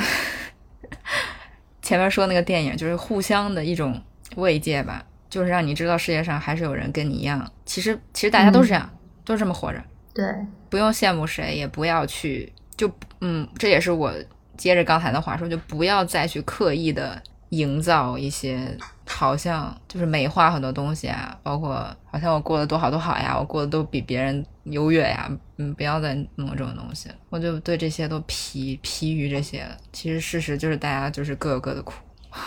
对，然后这个朋友写的是思考这个跟我们差不多大嘛，然后思考一个人。嗯，以后生活独善其身的问题吧，我觉得大家都一样诶，就是我觉得孤独和孤单是陪伴人一辈子的事情，快快乐才是一时的。嗯，其实都一样诶。嗯，你不是说今天这个人他好像成家了，他有老公孩子了，或者说这个人他脱单了，或者说这个人他呃家人一直跟他在一起，他就是很幸福了，他只能叫知足，但是他一定会有孤单的一个部分吧，我是这样觉得，就是他在某些时候一定会羡慕你，然后你在某些时候一定会羡慕他，其实人和人真就是互相的这样，我只觉得相处的时候可以嗯，不用想那么多，可能能一起能一起见面玩的话就一起呗，不用觉得好像谁也不需要谁哎呀好难讲啊这种感受。还有就是我觉得你到这个年纪不是很老了，就是你长大了嘛，你自己可能会越来越走出一条自己的路，你就会发现很难找到参考。没错，像我现在就是、嗯、我现在就是我说好听点就是这个路是自己走出来的、嗯、你自己选择不走寻常路，美特斯邦威不是，就是你没有参考别人去走那种路，你你自己走出来你的路就没有别人的一些经验可以跟你说了，嗯，这也是你自己的厉害之处嘛，你走了一个自己的路，所以你就得自己走，你自己选的，你不能将就嘛，对吧、嗯、那就走嘛，就是这样，就会很寂寞呀，肯定会有的。而且就是适当的玄学其实也是一种自我安慰嘛，就是不会再去想、嗯、早知道当时怎样怎样我就怎样怎样，这种话就不会再说了，由于相信了一些玄学，你就会潜意识里自我洗脑自己说嗯，其实一切都是最好的安排，你即使在当下没有做某个选择你一定会怎么怎么样，没错、嗯、其实就是这样的、嗯、每一个选择都都是有它的道理的，就是你就继续往下走就好了、嗯、不要再嗯，不会再去自怨自艾的想哎呀当时怎么怎么样，哎呀要是我怎样就好了，不会再想这些不会再想这些了。生活是好的，朋友们，也许我的程程序设定就是我被人设定的就是这样一个，聊着聊着就变成了一期什么哲学鸡汤，又鸡汤了真是怎么回事，这不是我们的初衷吗，就是有一种陪伴的感觉。因为我其实听、嗯、我在听很多别的播客，因为我每天都要听大量的播客嘛，除了听一些呃故事性的，就是讲一些罪案的，听其他人闲聊也是有很多感觉，就我最开始听的时候我会羡慕别人的人生啊，我会觉得啊原来他们这样生活啊，原来他们在这儿有这样的经历，好羡慕啊。现在不太会了，现在会觉得哎原来他也和我一样，原来大家都一样，都是这样想法的，谁也没比谁呃怎么高贵了怎么特殊了，所以我更多追求的就是一种就是那种陪伴感吧，就像我前面那个电影说的，就是我我照亮你，你也照亮我，就是大家就这样抱团取暖吧，就是这种感觉。给给何坤聊困了，好吧？因为我这边很晚了。好了，好吧，这期鸡汤的一期，嗯，哦，那我来总结一下吧，就是我发出这个、嗯、这个疑问，就是到二零二二年了，你你觉得你与世界的连接方式、沟通方式是什么样了呢？还是说你希望回归到一个什么样子，还是说你希望发展到进化到一个什么样子。我自己是觉得我应该退退退一下，这是我二零二二年的感悟。对，嗯，我现在感悟就是平静一点，就不要有那么多的波澜，生活中不要让自己太大起大落。毕竟你都开始抄心经了。我没有呢，我只是说一下。哦，好的。然后还没有，来不及，还没有开始。有的朋友已经开始了。是，而且他说还有用。他说抄了心真的会进。我, 我前段时间就是也也抄了心经，我觉得是有用的。招的是吗？这是一些案例，真的是有用。这不瞒你们说，是是。是是有用的，就是真的会让内心。对，我很久以前就看了，我看了之后，我觉得他讲的特别有道理。就是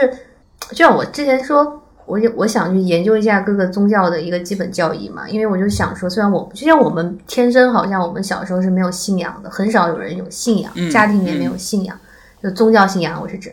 所以有时候会很羡慕他们有信仰的人，就好像真的就是这是他们的玄学吧，可能会说是。精神照耀他们的地方嘛，对，就是想研究一下，然后我就有点感兴趣，无论佛教还是说基督教，哪怕伊斯兰教，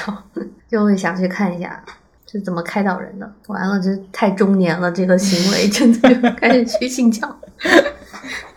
嗯，好吧，那就聊到这里吧。嗯，好的，拜拜，拜拜，拜拜，各位中年人。